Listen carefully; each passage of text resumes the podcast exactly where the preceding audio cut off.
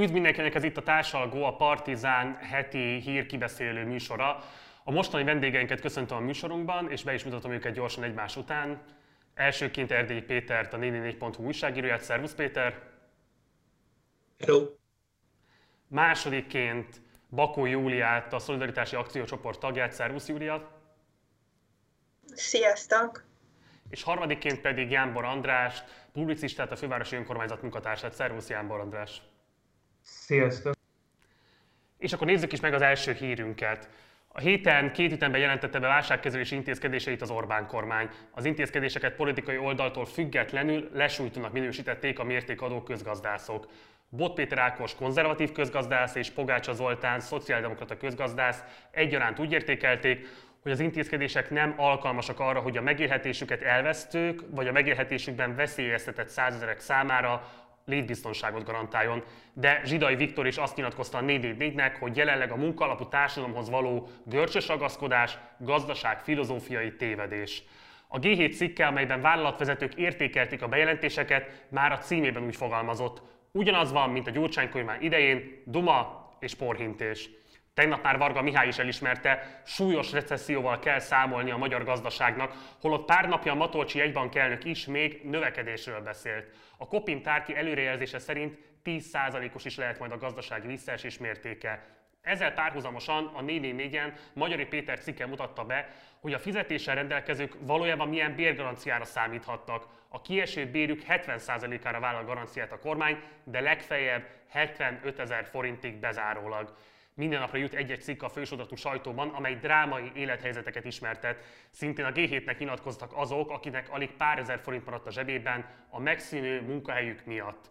Parag László közben a kormányzattal majd, hogy nem szimbiózisban élő iparkarama elnöke az ATV-nek adott interjújában nyíltan kimondta, annyi ember ment tönkre, hogy ezzel nem tudunk mit kezdeni. A kérdés tehát így szól, hogyan értékelitek a válságkezelésnek ezeket a sokkoló fejleményeit? Elsőként akkor hallgassunk téged, András.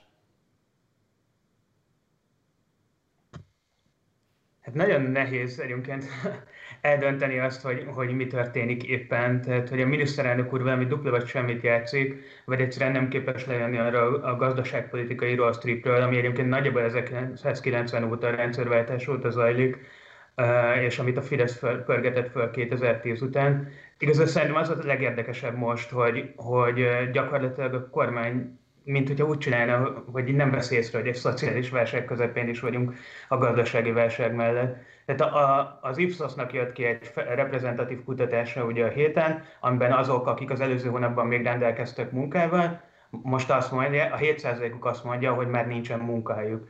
Tehát ez körülbelül egy 300 ezer embert jelent már most, aki elvesztette a munkahelyét. Rá, nekik az álláskeresési járadék jut egyelőre, ami ugye 60%-ig garantálja nagyjából a, a, az eddigi fizetésük 60%-áig a, a jövedelmüket, három hónapig, és hogy utána mi lesz, azt, azt így nem tudja gyakorlatilag senki. Miközben ugye egyébként vicces volt a kormány a felhatalmazási törvényben egy végtelen határidőt, tehát nem volt hajlandó határidőt kötni arra, hogy mikor, ér, mikor kell felülvizsgálni a válsághelyzetet, addig egyébként minden támogatás támogatás az három hónapig tart Magyarországon jelenleg. Tehát, hogy, hogy érdekes az, hogy míg a saját hatalmukat azt egy ilyen végtelen turbózásba tolják, addig azokat a támogatásokat, amik, amikről itt lehet szó, jó, van, amit a válság, hossz, válsághelyzet hosszaig tolnak, de például az álláskeresési járadék az három hónapig tart. Köszi. Juli? Hát én is hasonlókat emelnék ki, tehát szerintem abban azért a legtöbben megegyeznek, hogy ez a, ez a 70%-os kiegészítés, ez, ez nem feltétlenül egy rossz dolog, bár ugye a részleteiről bőven lehet vitatkozni, és arról is, hogy azért ezzel is bőven kivártak, hiszen egy csomó ember már addigra elveszítette a munkáját, mire ezt egyáltalán bejelentették, de azt én is egészen elképesztőnek találom, hogy egyszerűen nem, beszélne, nem beszél a kormány azokról az emberekről, akik már elveszítették az állásukat, vagy már a koronavírus miatt, vagy közvetlenül azelőtt veszítették el az állásukat, és most ők egy olyan helyzettel szembesülnek, ahol hirtelen sokkal kevesebb munka közül válogathatnak, és senki nem fog embereket felvenni, vagy nagyon kevés ez a szektor, ahol most munkaerőt keresnek, ahelyett, hogy embereket küldenének el, és hát ahogy ezt András is mondta, ezek az emberek nagyon-nagyon kevés pénzt kapnak az államtól a munkakeresési járadék szerint, és nem, nem igazán úgy tűnik, hogy a, a kormány ezen változtatni tervez. Köszi. Péter. Nekem három dolog jutott eszembe ezzel kapcsolatban. Az egyik az, hogy a, hogy azért szerintem ez a helyzet és a késlekedése, tehát hogy amennyire későn jelentették be ezeket az intézkedéseket, azt nem lehet, hogy egy picit azt is mutatja, hogy mennyire centralizáltan működik a NER. Mármint abban az értelemben, hogy hogy nem döntéshozók, hanem végrehajtók vannak egy csomó fontos pozícióban, akik nem mernek önállóan dönteni válsághelyzetekben, és hát ilyenkor, mikor nagyon sok döntést kell hozni, és mindenki arra vár, hogy a központból jöjjön az utasítás, hogy merre kell menni, akkor nagyon le tud lassulni az állami választépéseknek az üteme, ami szerintem most nagyon nagy bajt okoz. A másik, ami nekem eszembe jutott, az az, hogy itt hát ugye azt, azt mondja az állam, és hát most Orbán Viktor talán ma reggel a rádióban is ezt mondta szó szerint, hogy ugye az államháztartási hiányt alacsonyan kell tartani, ez nagyon szűkre szabja azt a mozgásteret, ahogy az állam beavatkozhat. Tehát ha nem költhet sok pénzt, mert alacsonyan akarja tartani a hiányt, akkor értelemszerűen nem tud bőkezű intézkedéseket adni az állampolgároknak, nem tudja őket nagyon segíteni, mint más országokban. Szerintem, vagy bennem egy picit az merült föl, hogy hogy itt abban a helyzetben vagyunk, hogy még vannak emberek, akik azt mondják, hogy jó, most valami szörnyű nagy baj van, de majd még visszatérünk valamikor, egy hónap múlva, három hónap múlva, fél év múlva egy világba, ami volt. És azok, annak a világnak a játékszabályait próbálják érvényesíteni, és abba azokban a keretekben vagy sémákban próbálnak gondolkodni. Miközben én nem érzem, hogy ez lenne most itt az uralkodó helyzet. Tehát, hogy szerintem az van, hogy még nem is látjuk a válságnak a mélységét igazából. Arra kéne először válaszolni, hogy ami most történik, és nem azon gondolkozni, hogy majd egy év múlva pontosan hogy lesznek a dolgok, és hogy szerintem nagyon sok szempontból nem is fog tudni visszajönni a világ, tehát hogy az a világ, ami volt, és amikor azt látjuk, hogy mondjuk Németországban, ami az ilyen költségvetési fegyelemnek a, nem tudom, világító tornya volt, hogyha lehet ilyen képzavarral élni, ott is hirtelen elkezd az állam költekezni, és mi vagyunk, hát most biztos nem egyedül, de azon nagyon kevesek egyike, aki görcsösen ragaszkodik ahhoz, hogy hát itt a hiány célt azt nem lehet elengedni. Szerintem ez azt mutatja, hogy, hogy esetleg vannak a döntéshozó emberek között, akik nincs teljesen tisztában azzal, hogy milyen léptékű válság van. A harmadik dolog pedig, hogy most kijött a közdönybe már a szövege ennek a 70%-os munkaerő rendelkezésnek, és itt, most itt ki van nyitva mellettem a számítógépen, és azt mondja, hogy hogy bizonyítani kell, hogy nemzetgazdasági érdek a munkahely megtartása, tehát ebben az esetben jár ez a támogatás. Most ezzel az a probléma,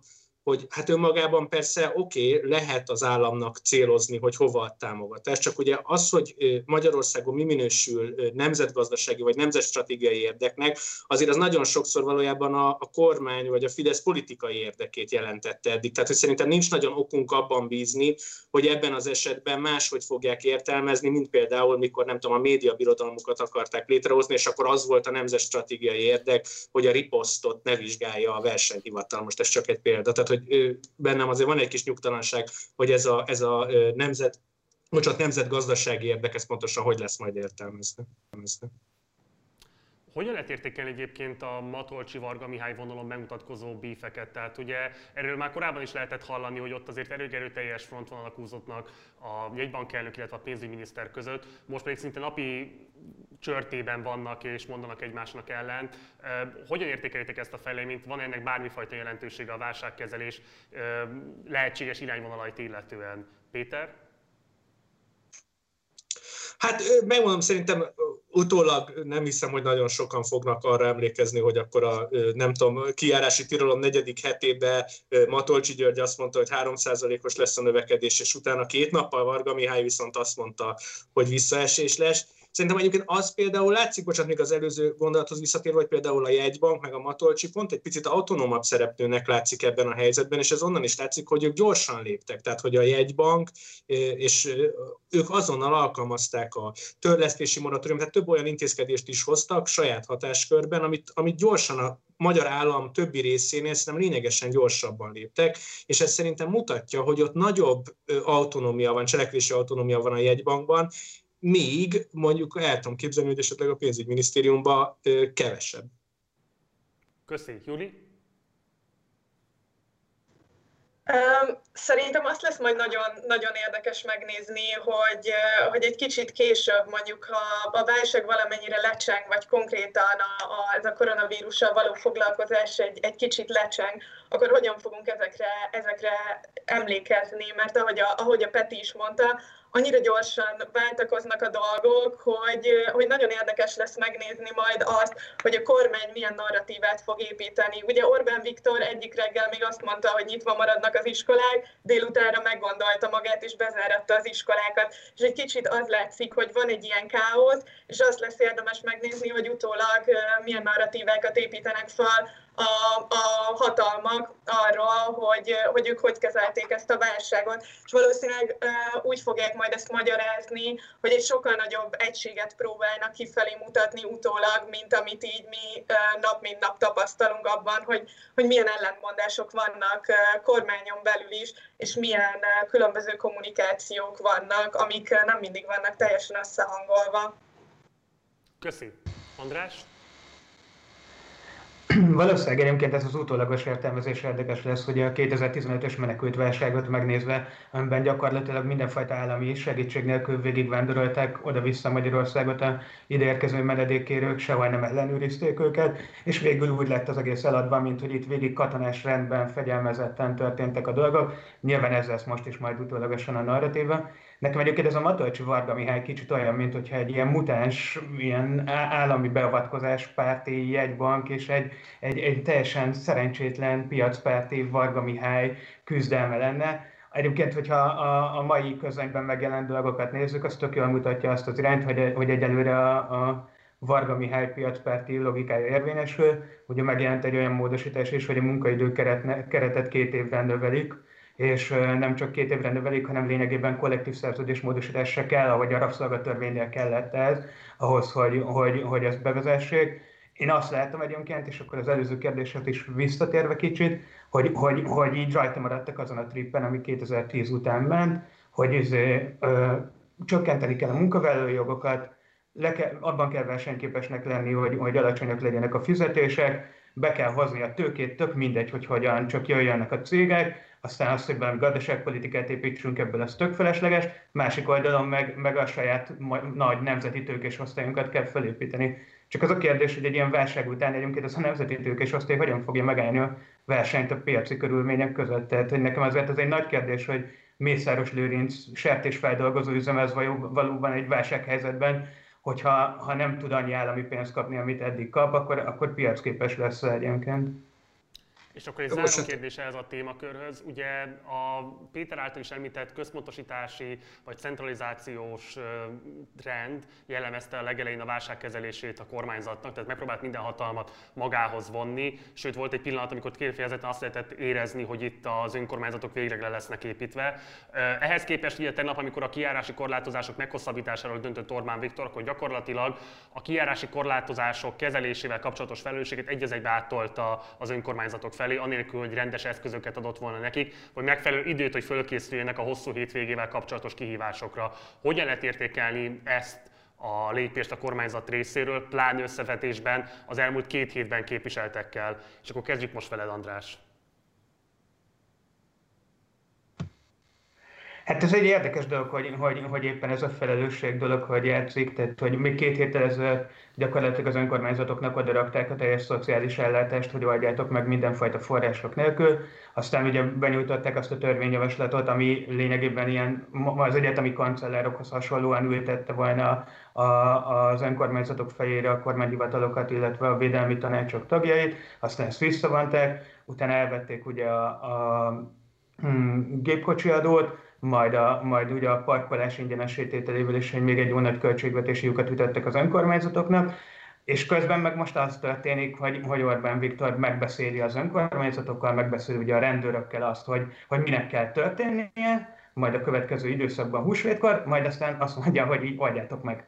És, és gyakorlatilag csütörtök délután kijön egy ilyen oldjátok meg szituáció, aminek este 10 órakor jön ki a pontos törvényi szövege, és például ez nekem egy kérdés, hogy mondjuk Botka László, amit bejelentett izé, délután hatkor, vagy bezárnak a boltok, az mondjuk beletartozik-e abba, abba, abba a törvényi keretbe, amit ez a rendelet jóvá hagy az önkormányzatoknak, de hogyha Botka László nem dönt így csütörtök este 6 órakor, vagy hogyha az önkormányzati vezetők nem döntenek így csütörtök este, akkor így nem lett volna semmiféle szigorítás, miközben teljesen egyértelmű, hogy, hogy, hogy most a húsvéti ünnepekben az emberek, akik egyébként teljesen ki vannak attól, hogy otthon kell ülniük, én is eléggé ki vagyok attól, hogy otthon kell ülnöm. Nyilván ez egy feszítő helyzet, megpróbálnak majd, majd találkozni a családtagjaikkal, mert hogy ez a hagyomány.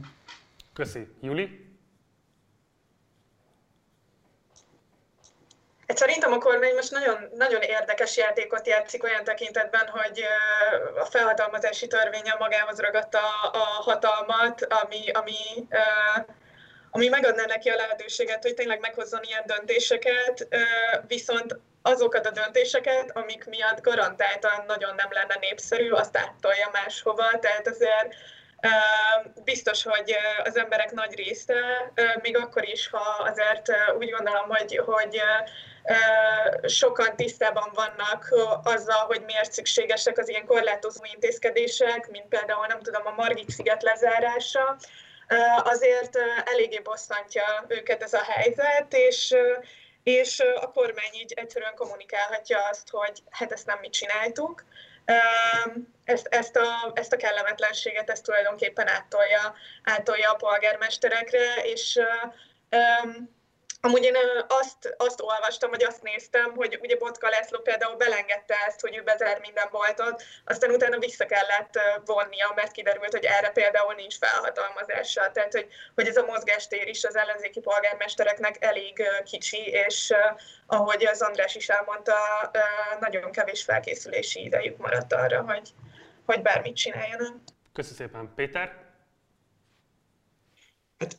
Én azért nem csak ebben a legutolsó kanyarban, hanem az elmúlt heteknek egy csomó intézkedésre én szerintem lehet látni ezt az ilyen politikai cinizmust, amiben a, hogy mondjam, így a válságkezelés hát legalábbis mellett nagyon nagy hangsúlyt kap a politikai ellenfeleknek a, a szivatása, tehát a, de ugye nem csak a pártfinanszírozás keresztbevágása, ami ugye, ugye teljesen értető módon, hogy a kormány, ami eddig is az állam pénzét költötte, kormányzati pénzt költött arra, tényleg egész elképzelhetetlen mennyiségű milliárd forintot, hogy, hogy reklámozza saját magát, nyilván őt nem érinti ez olyan érzékenyen, mint másokat.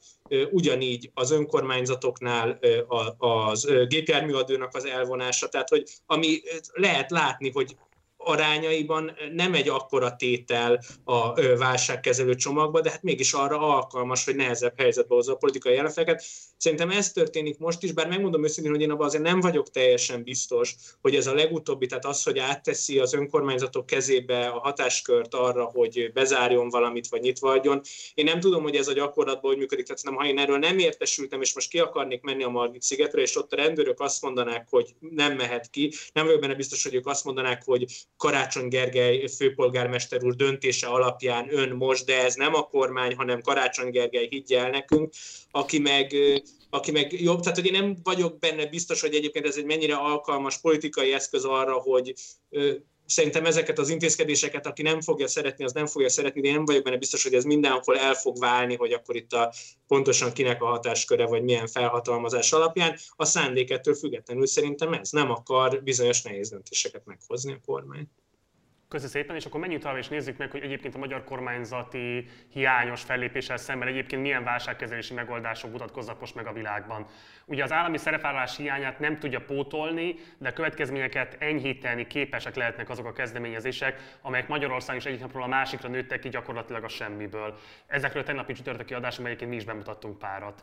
Amerikában már több helyen úgynevezett lakbérsztrájkokat szerveznek, vagyis a bérlők összefogásban követelik a bérleti díjaik radikális csökkentését vagy elengedését. Az Európai Unió több tagállama és több EU kívüli országban is az állam azonnali készpénzjuttatásokkal igyekezett az állampolgárokat kisegíteni, olyan kormányok is éltek hasonló intézkedésekkel, melyekről még akár csak néhány hónappal korábban is elképzelhetetlen lett volna, hogy szakítanak az évtizedes neoliberális gazdasági doktrinával.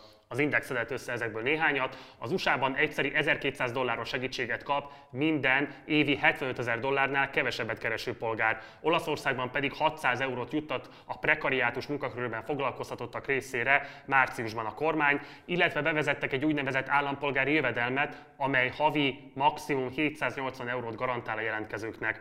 Újra felerősödtek az alapjövedelem körüli viták. Spanyolország például bejelentette, hogy komolyan tervezik egy mindenfajta kötelezettségtől mentes havi jövedelem kiutalását a polgároknak. Egy csehországi municipalista mozgalom a Kollektív 115 kiáltványában szintén az alapjövedelem általános bevezetését követelte a járvány idejére, csak úgy, mint a párbeszéd, akik egy petíciót is indítottak ennek a követelésüknek.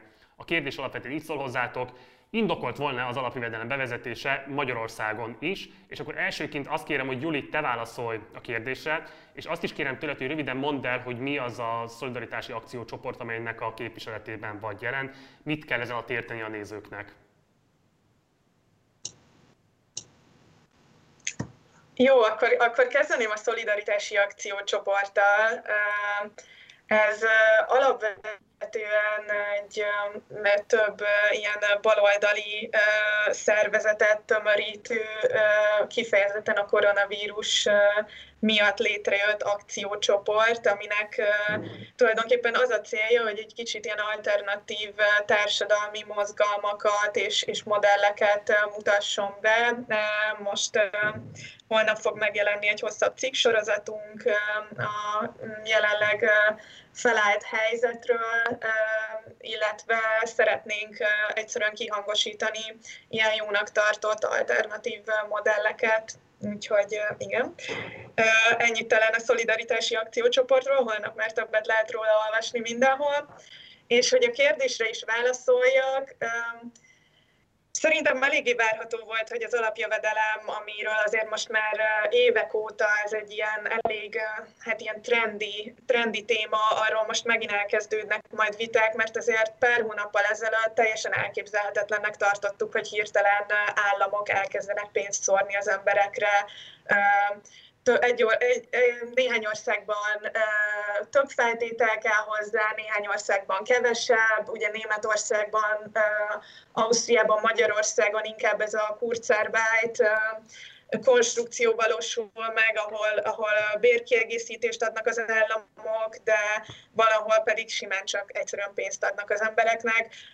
Az alapjövedelemhez vagy a bevezetéséhez tényleg eddig Spanyolország, Spanyolország el a legközelebb, vagy hát ők, ők villantották ezt fel, hogy esetleg még a válság elvonulása után is folytatnák az alapjövedelmi rendszert, amit állampolgári jogon adna pénzösszegeket embereknek az, hogy Magyarországon be kellene ezt vezetni, arra nem válaszolnék ilyen direkt módon, mert, mert szerintem erre nincs esély. Tehát azt látjuk, hogy hogy a kormány biztos, hogy nem ilyen irányba kezdett el intézkedéseket hozni. Ők ezt a Kurzarbeit típusú modellt követik, miközben továbbra is nagyon erősen tartják magukat ehhez az elképzeléshez, hogy munkanélkül senki ne kaphasson pénzt. És ezzel teljesen ellentétes az alapjövedelem az alapjövedelem modellje, úgyhogy szerintem Szerintem arra nincs reális esély, hogy ez Magyarországon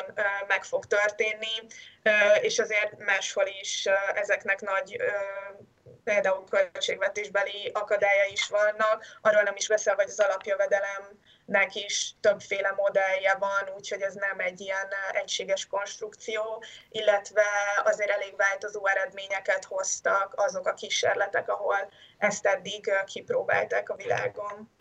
Nagyon köszi, Juli, és mielőtt tovább, én csak egy gyors megjegyzés a nézőinknek, hogy a következő héttől kezdődik itt a Szolidaritási Akciócsoport különböző kezdeményezéseiről, mi is bőséggel be fogunk majd számolni, tehát érdemes majd velünk maradni és rajtunk keresztül is tájékozódni a csoport kezdeményezéseiről. És akkor Péter, kérlek, hogy te folytasd.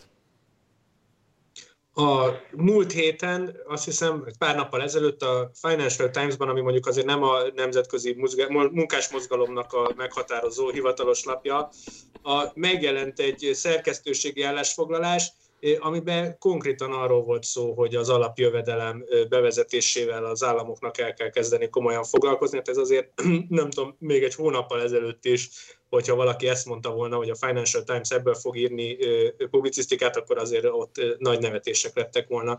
Szerintem az történik ebben is, hogy az alapjövedelem is ugye azért egy létező, nem tudom, gondolat vagy trend volt a világban, még akkor is, hogyha nem sok helyen próbálkoztak vele, és ahol próbálkoztak vele, ott is azért igen vegyes eredményekkel. De hogy az történik szerintem egy ilyen válságban, hogy amikor teljesen fölfordul a világ, akkor nem nem csak az lesz, hogy teljesen új dolgok történnek, hanem olyan dolgok, amik már eddig is benne voltak a levegőben, mert amik is eddig is történtek valamilyen sebességgel, azok föl tudnak gyorsulni. Eddig is volt Netflix, és eddig is azt nagyon sokan nézték, és ehhez képest moziba pedig szerintem arányaiban kevesebben jártak. Most az történik, hogy nem lehet moziba járni, és emiatt majdnem biztos vagyok benne, hogy a Netflixre sokkal többen előfizetnek, és nem nagyon hiszem, hogyha elmúlik a válság, akkor ez megváltozik, tehát szerintem, aki most megismerkedik a Netflix-el, az valószínűleg azt fogja tartani. És tudom, hogy ez egy kicsit csuta párhuzam, de hogy szerintem az is van, hogy most rá vannak kényszerítve az államok, hogy olyasmi megoldásokat találjanak, mint az alapjövedelem, mert muszáj az embereknek a zsebébe pénzt rakni, vagy legalábbis ez most az uralkodó közgazdasági szemlélet sok helyen, és hát utána már ebből nem lehet visszalépni, tehát hogy azért ezek a szociális juttatások, ezek a megszerzett jogok a világban nagyon nehezen elvehetőek, tehát hogy például a azért a nyugdíj bevezetése, amikor bevezették a nyugdíjat, az nem volt egy ilyen triviális, hogy mindenki azt gondolta, hogy hát persze természetesen nyugdíjat kell adni az embereknek, vagy az egészségbiztosításnak az elterjedése, ami ugye teljesen más itthon, mint az Egyesült Államokban. Ezek is olyan dolgok, amik lassan történtek, de amikor bevezették őket, akkor már nagyon nehéz belőlük visszalépni a politikának, mert borzasztó nagy ára van. Az Egyesült Államokban ugye a Obama által bevezetett egészségbiztosítási reform, amit ugye a republikánusok nagyon nem szeretnek, de hát azért a Trump se tudott tudott abból hiába nagy lendülettel próbál bármit csinálni, egyik napról a másikra visszalépni, mert az nagyon, az, az azért egy sok ember életét alapvetően érintő intézkedés, ami nem népszerűtlen. Ilyen szempontból szerintem azokon a helyeken, ahol most elmozdulnak például az alapjövedelem irányába, ott szerintem ez egy tartós változás is lehet, tehát hogy nehéz lesz abból visszalépni, nem lesz nagyon népszerű az a politikai erő, aki azt fogja mondani, hogy jó, akkor eddig volt alapjövedelem, és most ezt teljesen kivezetjük. Ráadásul én arra is számítok, hogy ez egy elhúzódó válság lesz, amit nem a járvány része feltétlenül, de a gazdasági kilábalás, és ezért nem is arról van szó, hogy itt csak fél évig fognak emberek kapni valamit, hanem szerintem akár évekig is. Köszönöm szépen. András? Egyébként arra mindig van egy értelmiségi diskurzus, hogy az alapjövedelem az olyan baloldali, vagy inkább valami libertárius dolog-e. Én, én igazából azt a fajta alapjövedelmet, amiben mindenki tényleg általánosan kap pénzt, azt, azt én nem annyira tartom jó ötletnek. Viszont a minimál jövedelemnek szerintem tényleg van létjogosultsága azt, hogy mindenkinek egy minimális szintre felhúzzuk a, a járandóságát. Persze egyébként Magyarországon a vita alapvetően nem is erről szól, hanem az úgynevezett ingyen pénzről, a, ami, ami nyilván egyébként egy egészen elképesztő dolog, hogy, hogy erről így ebben a formában kell vitatkozni, mert hogyha azt gondoljuk, hogy mondjuk Magyarország az, az egy ilyen közösségszerű dolog, amiben mi itt összetartozunk, meg ilyesmi, meg felelősségünk van egymásért, és ez túlmutat azon, hogy fel kell állni a nélküledre, akkor, akkor az ingyen pénz az nem ingyen pénz valójában, hanem azt jelenti, hogy megpróbálunk segíteni azokon, akik, akik bajba jutottak, mert pedig most elég sokkal jutottak bajba. Ilyen szempontból, ilyen szempontból ez az ingyen pénzért is hülyeség, de hülyeség azért is, mert hogy alapvetően ahhoz, hogy valaki munkát keressen, igénybe vegyen egészségügyi szolgáltatást, iskolába járjon a gyereke, akár elmenjen a boltba, ahhoz is szükség van pénzre, mert hogy mondjuk a csomó helyen nincsen munkahely az adott településen, jár mondjuk reggel 8-kor a busz, meg délután 4-kor, az pénzbe kerül, hogy ő eljárjon dolgozni. De pénzbe kerül az is, hogy mondjuk egy munkainterjúra elmenjen az ember, és kiöltözzen úgy, hogy, hogy esélye legyen egyáltalán megkapni ezt a munkát. És egyébként azért is hülyeség ingyen pénzezni, mert hogy, hogy vannak olyan költségek, amik, amik nagyon károsak, akár költségvetési szempontból is hosszú távon, hogyha embereket ott hagyunk a bajban. Tehát, hogy ennek egészségügyi költségei vannak, annak, hogy valakinek nincsen lakhatás, akkor bekerül az hajléktalan ellátórendszerbe, és sokáig lehetne sorolni, hogy, hogy, hogy ha nem adunk ingyen pénzt, nem adunk támogatást, akkor az milyen hosszú távú terheket ró a szegénység átrökítés keresztül egy csomó minden a társadalomra. Köszönöm szépen. Ugye erről már a múlt heti társadalom is hosszan beszéltünk az akkori vendégeinkkel, és Juli is azt mondta most, hogy kizártnak tartja, hogy ennek lenne politikai támogatottsága már, hogy valami fajta direkt készpénz juttatásba a kormány beleverni magát, és ezzel próbálná segíteni vagy mérsékelni a krízisnek a következményeit. De hogy közben azért most már egyre inkább a fősodratú médiában is napi szinten lehet olvasni erről, én is erről beszéltem a felvezetőben, hogy egészen drámai élethelyzetek alakulnak ki, és nem csak a telepeken, nem csak a kis településeken, hanem a fővárosban, nagyobb városokban is, Meddig úszható az meg Orbán Viktor részéről, hogy egy ilyen válságkezelési eljárásrendben próbálja meg kihúzni és időt nyerni? Tehát igazából ugye azt lehet látni, hogy 850 milliárd, 900 milliárd forint nagyságrendű az eddigi bejelentett intézkedések összértéke. Persze ez egy nagyon összetett csomag, és ezt nem lehet pontosan így összesíteni, de nagyságrendileg erről lehet mégis szó, miközben már szakemberek 3-4 ezer milliárdos válságkezelés sürgetnek most azonnal, és aztán majd további válságkezelési csomagokat a következő hónapokban, hetekben. Tehát, hogy meddig érzitek azt, hogy, hogy Orbán kitart, és egyébként elképzelhető az, hogyha hogyha nagyon nagy az elégedetlenség, most nyilván nem lehet tüntetéseket szervezni, és egy online petíció az nem fogja megrengetni őket, de hogyha mondjuk a kutatás, vagy bármilyen más kutatás, vagy jelzés azt jelzi, hogy ez egy nagyon komoly népszerűségcsökkenést jelent a számukra, ami adott esetben a legitimációt is elviheti tőlük, elképzelhetőnek tartjátok-e, hogy esetleg befarcol, és mégis valami fajta direkt készpénzjuttatásba ö, belehajtja a fejét, tehát hogy mégiscsak valami fajta ilyen intézkedéssel él, vagy arról van szó egyébként, hogy ezt már eleve eltervezték, és csak a megfelelő lélektani időpontot várják, hogy ezt megléphessék. Péter, mit gondolsz erről? Hát azt nem nagyon hiszem, hogy ezt megtervezték és várnak vele, mert a várakozásnak nagyon sok extra költsége van, tehát hogy azt, attól minden drágább és minden sokkal súlyosabb lesz, hogy ezt nem hamar lépik meg. Tehát ilyen szempontból azt nem hiszem, hogy erre most van már politikai akarat, csak várakozás van. Én azt abszolút el tudom képzelni, hogy ebben megváltozik a politika, és szerintem Magyarországon is én nem gondolom, hogy ennek ne lenne. Nem volt egy hónapja létjogosultsága, ez igaz arról beszélni, hogy nem tudom, alapjövedelem, vagy, vagy bér, bérminimum, vagy ilyesmi, de szerintem egyre inkább lesz, és hát azért a Fidesz a, nem tudom, az én tapasztalataim szerint azért egy nagyon pragmatikus politikai ebből a szempontból, hogy igen, hetente kétszer közvélemény mutatnak, hogy mit az emberek, hogy viszonyulnak bizonyos témákhoz, mi arról hallottunk, hogy, ezek továbbra is folytatódnak, és hogyha azt fogják érzékelni, hogy az ő politikai túlélésükhöz szükségesek lesznek ezek az intézkedések, én nem gondolom, hogy ott bárki olyan doktriner lenne, hogy azt mondaná, hogy na jó, de hát mi abban hiszünk, hogy alacsonyan kell tartani a hiányt, ezért nem. Hogyha azt fogják látni, hogy erre komoly társadalmi igény mutatkozik, és ez így összefüggésbe kerül az ő politikai túlélésükkel, szerintem egy pillanat alatt nyilván nem azt fogják mondani, hogy meggondoltuk magunkat, hanem ki fognak találni valami valamilyen történetet, amiben az lesz, hogy hát most ez az egyetlen logikus és helyes lépés, de én abszolút el tudom képzelni, hogy változik ebben majd a politika. Köszönöm szépen, Juli. Én is abszolút el tudom képzelni, hogy, hogy változtat ebben a Fidesz, és tényleg az, azt is valószínűsíthetjük, hogy folyamatosan tolják a közvéleménykutatásaikat. Viszont én sokkal valószínűbbnek tartom, hogyha elmozdulnak ebben az irányba, ebbe az irányba, hogy ingyen pénzt osztanak, akkor az inkább lesz egy, egy egyszeri támogatás, mint mondjuk az USA-ban. Szerintem azért is, mert ahogy, ahogy Péter is mondta, azért, ha egyszer bevezetnek egy ilyen jóléti szolgáltatást, mint mondjuk az alap, alapjövedelem, vagy ha megnövelik a, a munkakeresési járulék összegét vagy idejét, az egy olyan intézkedés, amit sokkal-sokkal nehezebb lenne később visszavonni. Viszont egy egyszerű pénzosztás, azt, azt lehet úgy kommunikálni, hogy ez most a válság miatt van, ezt ezért csináljuk, és azt utána könnyebb leállítani, ha erre szükség van.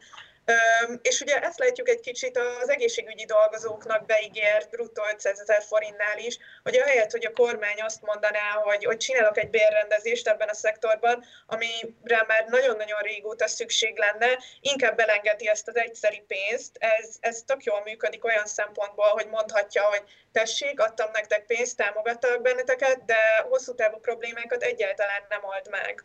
Köszönöm szépen. András? Ennek az a kérdéses egyébként, hogy ezek a közvénykutatások tudják-e mérni azt, és, és azt tudják-e értelmezni, a, a, vagy, vagy ebből látható ez, hogy mi fog fél év múlva történni. Tehát hogy szerintem az a, az, az a szociális válság, ami most kibontakozik, az, az, az még nem látható, és közvénykutatásokkal sem mérhető. Tehát viszont azok az intézkedések, amik ezt el lehet kerülni, azokat így mostanság kéne meghozni. Szerintem ez, ez azért valamennyire egy csapdahelyzet abból a szempontból, hogyha közvénykutatásokon keresztül mérik azt, hogy, hogy merre kéne haladni a, a kormányzásnak alapvetően. Szerintem nagyon nehéz kérdés, hogy, hogy, hogy, hogy szerintem van egyébként doktrinásség ebben a, ebből a szempontból a Fideszben, és pont mondjuk az egészségügyi dolgozóknak juttatott béremelés az egy, az egy ilyen dolog. Egyrészt ugye zajlik egy béremelés, most már a második fázisába fogunk novemberben lépni, csak tökre nem elégséges, nem jut mindenkinek, akinek szüksége lenne rá, de közben le, lehet szalámizni mondjuk ezeket a társadalmi csoportokat, ahogy az egészségügyi dolgozókban is mondjuk évek ezelőtt leszalámizták valamennyire az orvosokat, aztán, aztán néha kapjanak kicsit az ápolók, és is szépen a nem megfelelő juttatásokkal el lehet játszadozni egy ideig.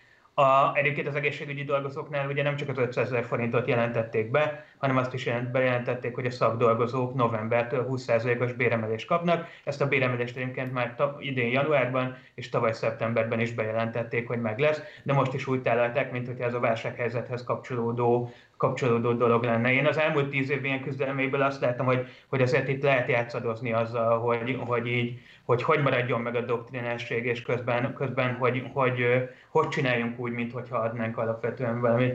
Szerintem az a kérdés, és ezt tényleg nem lehet látni, hogy, hogy milyen mély lesz a válság, mert nyilván egy mély válság az viszont bele, kell, hogy bele fogja kényszeríteni a kormányt abba, hogy, hogy, hogy valamit csináljon. Én is egyébként inkább, én, én egyébként inkább azt látnám, hogy, hogy valószínűleg mondjuk ideiglenesen az álláskeresési járadék időtartamát meghosszabbítják, vagy, vagy valószínűleg valami egyszerű juttatást adnak majd. És ha már belhoztátok az egészségügy helyzetét, akkor menjünk ezzel tovább. Ugye a héten a Puskás arénát fehér színnel világították ki, ami a kormány szerint szolidaritási gesztus az egészségügyben dolgozók irányába. Ugyanakkor egy Orbán Viktor által publikált videóban saját maga leplezte le, hogy a szimbolikus gesztusoknál jóval komolyabb felelősségvállalásra volna szükség az egészségügyi dolgozók és az egészségügyi intézmények megfelelő ellátása érdekében. Ahogy az alábbi képen is látszik, Orbán high-tech maszkban látogatta meg a Kultúrgyi Kórházat, ahol az őt fogadó orvos Orbáninál jóval szerényebb védőeszközökben lehulló csempék és forgalmon kívüli lift között kalauzolta körbe az intézményben a kormányfőt. Már az év eleje óta tudható, hogy a kórházi beszállítók felé több 10 milliárdos tartozást halmozott fel a magyar állam, ami jóval a koronavírus járvány előtt már komoly ellátási nehézséget jelentett a kórházaknak, és az egészségi kockázatot jelentett a páciensek számára. Erre a híre tromfolt rá az Orvostechnikai Szövetség, amikor hírül adta, az árfolyam romlás miatt a jelenlegi árakon képtelenség lesz a gyógyászati segédeszközöket megfelelő számban biztosítani a rászorulók számára. Eközben a hivatalos statisztikák alapján tudjuk, hogy a koronavírus által hivatalosan megfertőződöttek több mint egy tizede az egészségügyi dolgozók közül került ki. De ehhez hozzá kell tenni, hogy a valós fertőzöttségi arányokról a kevés tesztelés miatt csak becslések állnak a rendelkezésünkre. Bár a kormányzat egyszeri bruttó félmillió forintos juttatást ígért, ahogy azt is említettétek az egészségügyiseknek, két héttel azt követően, hogy erre az MSZP elnöke már javaslatot fogalmazott meg, a Magyar Orvosi Kamara már most jelezte, hogy ez édeskevés, és ha nem történik meg az ágazatban dolgozók átfogó bérendezése, akkor folytatódhat az eddig is nagyarányú elvándorlás a területről. Ezzel összefüggésben az is látványosan kibukott, hogy az EU centrumországaiban, az egészségügyi ellátásban és a gondoskodási szakmákban az olcsó és megfizethető kelet-európai munkaerőt, amit a periféria tagállamai szolgáltatják, ha kiesnek ezekből a munkákból, akkor az bizony megoldhatatlan helyzetet eredményez ezekben az országokban. Csak úgy, mint a kibocsátó kelet-európai államokban, ahol már hosszú évek óta összeomlóban vannak az érintett ágazatok a kezelhetetlen humán erőforrás hiány miatt. A kérdés tehát így szól, hogyan fogja szerintetek átalakítani az egészségügyről és a benne dolgozó küzdelmeiről szóló politikai közbeszédet Magyarországon a járvány? Péter, nálad a szó. Hát szerintem a közbeszéd átalakulása az biztos lesz most, hogyha ugye körülbelül egy, egy vagy másfél hónappal ezelőtt a politikai demagógiának az volt a csúcs, amikor különböző állami beruházásokat lélegeztetőgépre számolt át valaki, tehát arra volt az, hogy na, és akkor még a lélegeztetőgéppel is jön valaki. Szerintem mostantól éveken, de lehet, hogy évtizedeken át ez lesz az alapmértékegysége a politikai diskurzusnak. Minden, amit az állam költ pénzt, az arra lesz átszámolva, hogy az hány lélegeztetőgépet jelent, és egyébként ezt szerintem nem vagyok benne biztos, hogy rosszat fog tenni, tehát hogy szerintem az, a speciál, amikor az állam költi a pénzét, akkor azt nyugodtan azért lehet a, a ilyen nagyon konkrét hasznosságba összemérni. Én szerintem ez biztos, hogy jön, és többet, a lélegeztetőgépezés biztos nem lesz egy ilyen gúnyos izébe használva egy jó darabig. Én azt nem tudom, hogy a, hogy a magyar állam, vagy, vagy inkább úgy mondom, hogy most nem látszik a képessége arra, hogy ebbe változtasson szerintem nagyon drámaian a hozzáállásán. Tehát a, akkor, amikor, a, amikor az egészségügyi dolgozóknak be van jelentve ez az egyszeri bruttó 500 ezer forintos valami, illetve igen, korábbi intézkedéseket még egyszer elmondanak, hogy azt továbbra se vették le a műsorról, és akkor bejelentik a, a válságkezelő csomagot, amiben tök hangsúlyosan például szálloda rekonstrukciók vannak. Na most szerintem az egy teljesen jogos dolog, hogy a vendéglátásban, meg a, meg a turizmusban borzasztó nagy szükség van az állam segítségére, mert azok a szektorok tényleg teljesen összeomlottak, lenullázottak egyik napról a másikra, és muszáj az állam beavatkozás. De szálloda felújítás, tehát hogy ez megint egy kicsit az, hogy abból indul ki itt a döntéshozó, hogy majd egyszer már nem lesznek betegek az emberek, és akkor majd újra lesz ugyanúgy turizmus, meg szálloda. Szerintem ez egy, ez egy tévképzet, ez a világ, ez egy tök nagy részben elment, és én nem azt mondom, hogy az emberek nem fognak utazni, és senki nem fog szállodába menni, de hogy az állam most ezen a ponton azt mondja, hogy ő szálloda rekonstrukcióra akar milliárdokat, az tök abszurd, és csak a egészségügyel összefüggésben mondom ezt, hogy hát azért vannak szektorok, ahol, ahova most jobban kéne a pénz, nem az, hogy a NER szállodáit, a NER építőipari cégei felújítsák szebbre. Amit persze értem, hogy ahhoz is fűződik érdek, de talán az nem annyira hangsúlyosan közérdek. Köszi. Juli?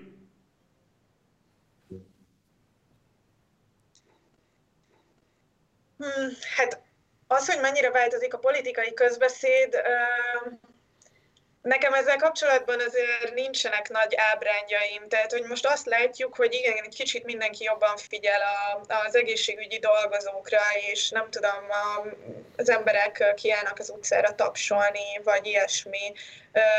A kormány viszont nagyon úgy tűnik, hogy ezt el fogja ér, intézni ezzel a, ezzel a pár intézkedéssel, és, és közben meg teljesen másra, másra szánja a pénzt, és, és ezt egy kicsit olyannak érzem, mint mikor Orbán Viktor, nem tudom, nőnapkor lemegy a parlament konyhájába tulipánt adni a konyhás néniknek, hogy ő mennyire tiszteli és becsüli a nőket, most nem tudom, elmegy kórházakba, és ott elmondja nyolcszor, hogy, hogy mennyire tiszteli, becsüli az ott dolgozó embereket, de közben a, a cselekedetekből és amúgy, amúgy így a, ezen kívüli politikai narratívából se igazán az, az jön ki, hogy, hogy tényleg becsülni ezeket az embereket. Ez már csak abból is megmutatkozik, hogy, hogy mennyire alulfinanszírozottak ezek az állások, és úgy általában így a, az egészségügy Magyarországon.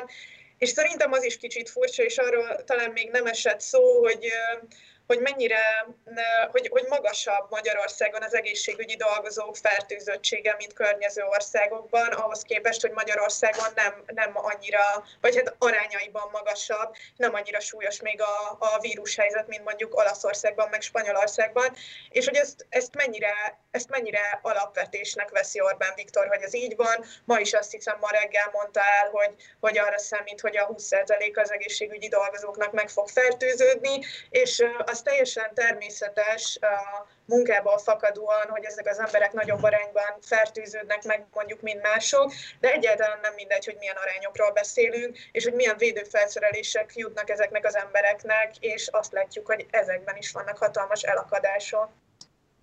Köszi. András?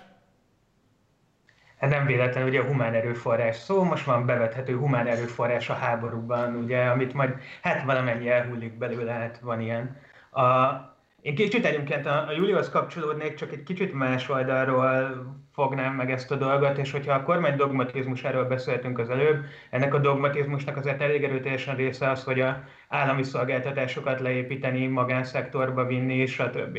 És emiatt a dogmatizmus viszont nagyon-nagyon-nagyon nehezen tudom elképzelni azt, hogy magától a kormány, még hogyha a kutatások azt is igazolják, az állami szektort elkezdené támogatni, vagy plusz pénzt rakna bele. Viszont a másik oldalról meg az a kérdés, hogy lesz-e, lesz-e bármi következménye annak, hogy egyébként valamennyivel valószínűleg emelkedik most tényleg az egészségügyi dolgozók respektje. A, eddig is elég magas volt egyébként az egészségügyi dolgozók respektje, azzal, hogy béremelés kell, azzal, hogy az egészségügybe több pénz kell, hogy GDP arányosan több pénzt kell költeni az állami forrásokból az egészségügyre. Mi egyetértett a magyar társadalom 60-70-80 százalékkal, tehát hogy, hogy ez meg volt Viszont az nem volt meg, hogy, hogy nem volt semmilyen olyan szervezet, ami képes volt ebből, ebből az energiából kvázi egy nyomást gyakorolni, hogy ebből, hogy ebből valós intézkedések legyenek. Ugye volt a szegény Sándor Mária, akit, akit úgy daráltak le, mint azt kihúzták alól a szakszervezetet, a mindenféle ígéretekkel, stb. Azóta a FELSZ, a Független Egészségügyi Dolgozók Szakszervezete, vagy a Sándor Mária volt,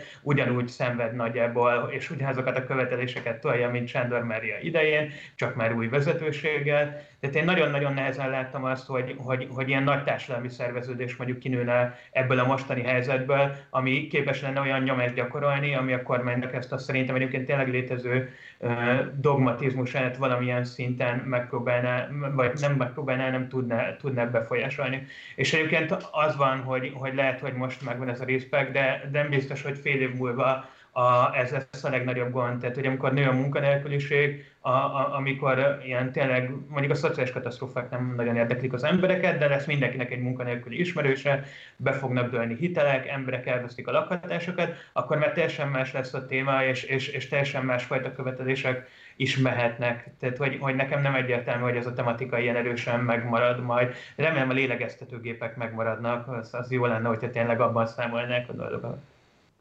Egy picit még a gondoskodási válságra térjünk át, vagy Péter akarsz hozzászólni valamit, mondd kérlek.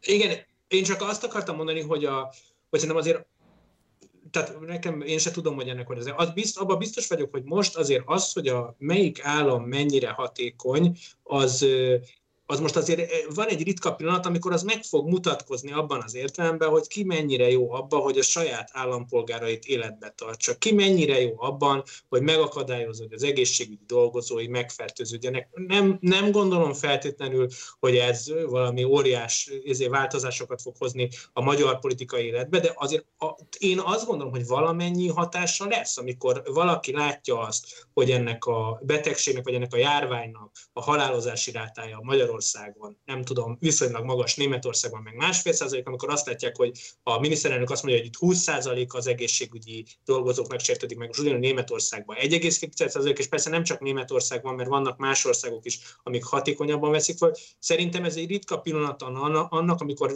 nem csak és kizárólag gazdasági módon mérhető le objektíven az államoknak a sikeressége, hanem bejön egy ilyen új szempont. Én azt gondolom, hogy azért ennek valamilyen hatása lesz a politikai diskurzusra, még ha igen, én sem vagyok benne biztos, hogy ez teljesen át fogja alakítani hosszú távon a világot.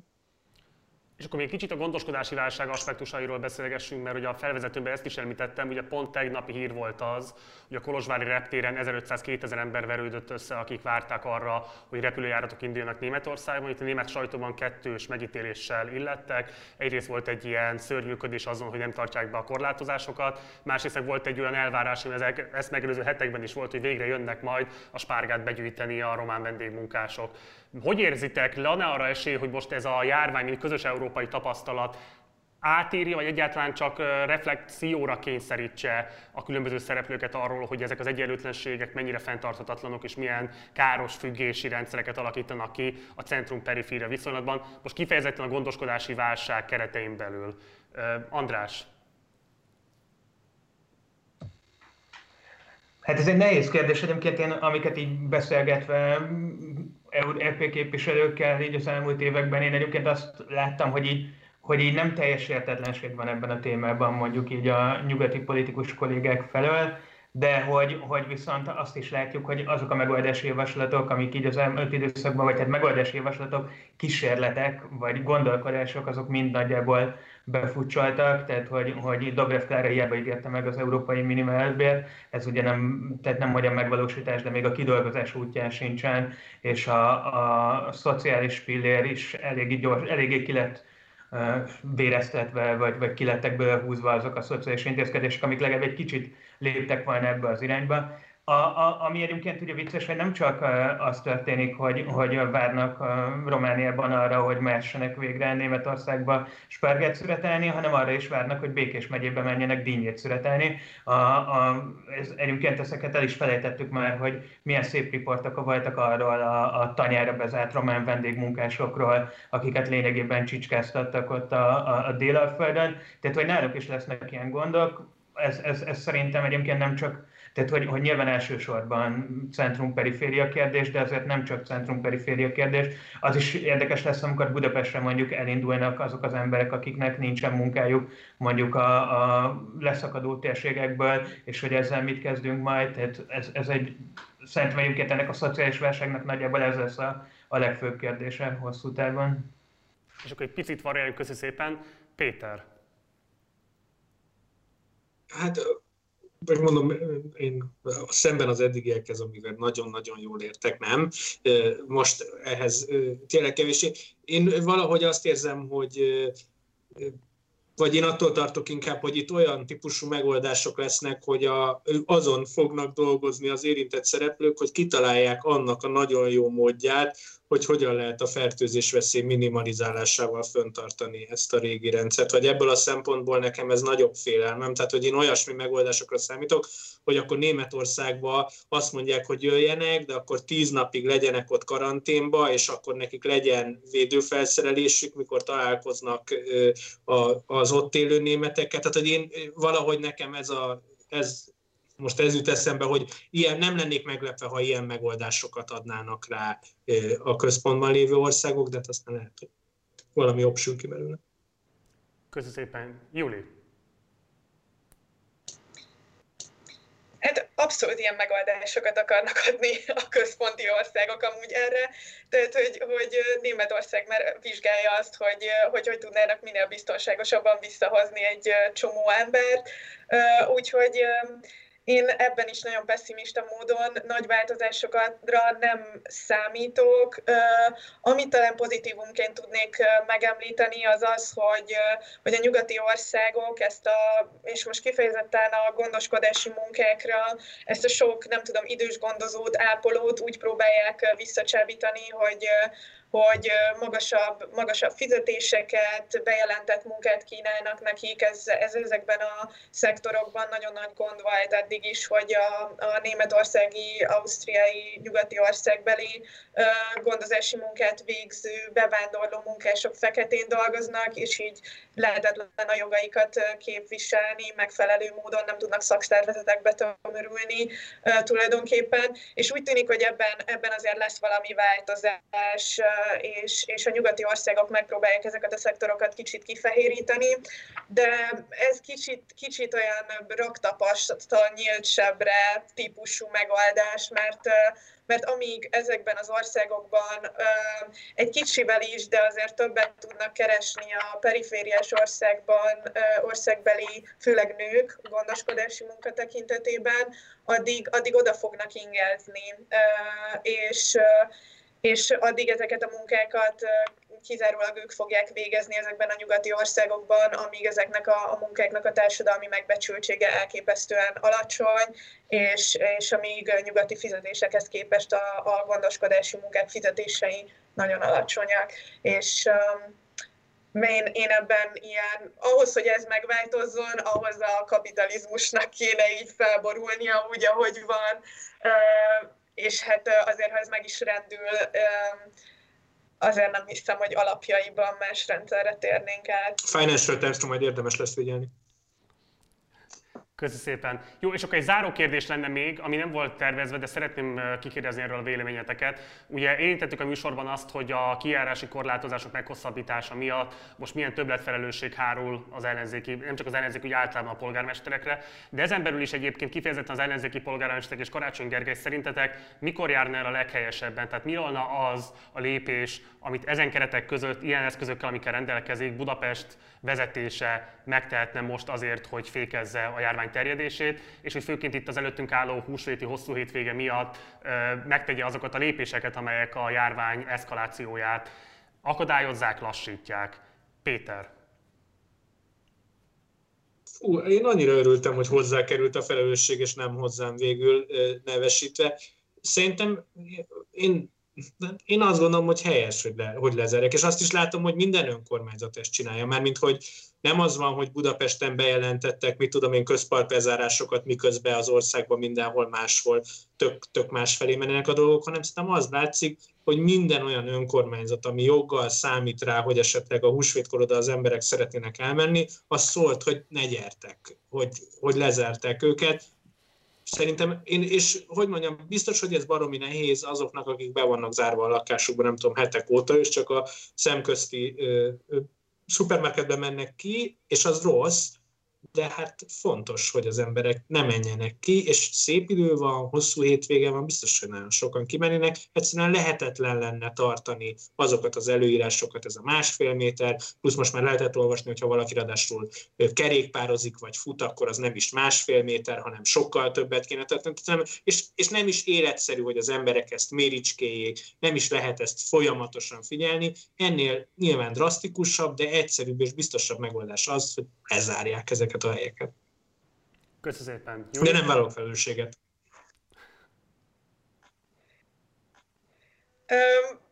azért nehéz egy kicsit erre válaszolni, mert, mert nem vagyok azzal teljesen tisztában, hogy milyen jogi lehetőségeik vannak most a, a polgármestereknek, és, és járványügyi szakértő sem vagyok. Én, én lehet, hogy még ennél is szigorúbb lennék amúgy, tehát csak nekem x ezer ismerősöm van, akik amúgy Budapesten élnek, de most elindultak, hogy hazamennek a családhoz hétvégére. És nem csak a Margit szigetre és a Rómaira járnak ki az emberek, hanem kijárnak a Városligetbe is, és ott se fogják egymástól megtartani az egy másfél méteres távolságot. Tehát lehet, hogy csak a húsvétra, de, de talán érdemes lett volna meglépni azt, amit, amit Olaszországban is csinálnak, hogy tényleg minden üzletbe zár, és, és kizárólag élelmiszerüzletekbe, gyógyszertárakba lehet menni. Ez nagyon-nagyon drasztikus lenne, viszont így nem igazán látok változást. Tehát ha bármikor az utcán sétáltam, vagy, vagy, vagy a Néru parton voltam, tele volt emberekkel, ez nem lesz most sem másképp, csak jó idő van, hosszú étvége van, és emberek a családtagjaikkal szeretnének találkozni, úgyhogy én, én lehet, hogy még szigorúbb lettem volna. Köszönöm szépen. András? Én a budapesti intézkedéseket, azokat így most skippelném, de alapvetően egyébként egy tök nehéz kérdés szerintem ez az egész kérdéskör, tehát hogy tényleg mindenki maradjon otthon. Én is próbálok minél többet itthon tölteni, elég nehéz feladat egyébként, de próbálkozom vele, biciklizni szoktam eljárni, a, meg munkába, hogyha, hogyha végszükség van. A, de hogy ezen kívül meg az van, hogy itt mondjuk én a 8. kerületben élek a Baros utcában, a Kálvária tér mellett, ahol így elég sok olyan állampolgár van, aki mondjuk 15 négyzetméteres lakásban lakik, mondjuk a nagyszüleivel, meg a szüleivel együtt. És hogy tőlük azt kérni, hogy mondjuk 30 fokban egy rosszul üzé, berendezett lakásban toljanak le két hetet három négyzetméter per főkoffal, az, az nem hogy lehetetlen, hanem iszonyatosan káros hatásai vannak mind a családon belüli viszonyokra, mind egyébként konkrétan akár ennél durvább, durvább dolgokra is. Tehát, hogy, hogy én egyébként azt gondolom, hogy, hogy itt tényleg az lenne jó, hogyha mindenki betartaná, hogy, hogy mindenki maradjon otthon, de hogy, hogy ennek azért vannak ilyen lehetetlenségi faktorai alapvetően, és hogy nem lehet, tehát például egy ilyen, ilyen családtól nem lehet azt elvárni, hogy, hogy három hétig maradjanak otthon, néha ki kell menni, ki kell menni sétálni, vagy ki kell menni, hát mondjuk ők biciklizni valószínűleg kevesebb eséllyel fognak, de, de hogy így, így, így valamennyit meg lehet, hogy nem lehet az embereket teljes kijárási tilalommal így bezárni, akár még négy napra se szerintem. Köszönöm szépen. Jó, nagyon köszönjük akkor a figyelmet a nézőknek, és köszönöm szépen a vendégének, hogy rendelkezésünkre álltak. Köszönöm szépen Ján Barandrásnak, Bakó Júliának és Erdély Péternek, hogy elmondtátok azt, amit gondoltak ezekről a témákról. Köszönöm szépen, hogy velünk voltatok. Sziasztok!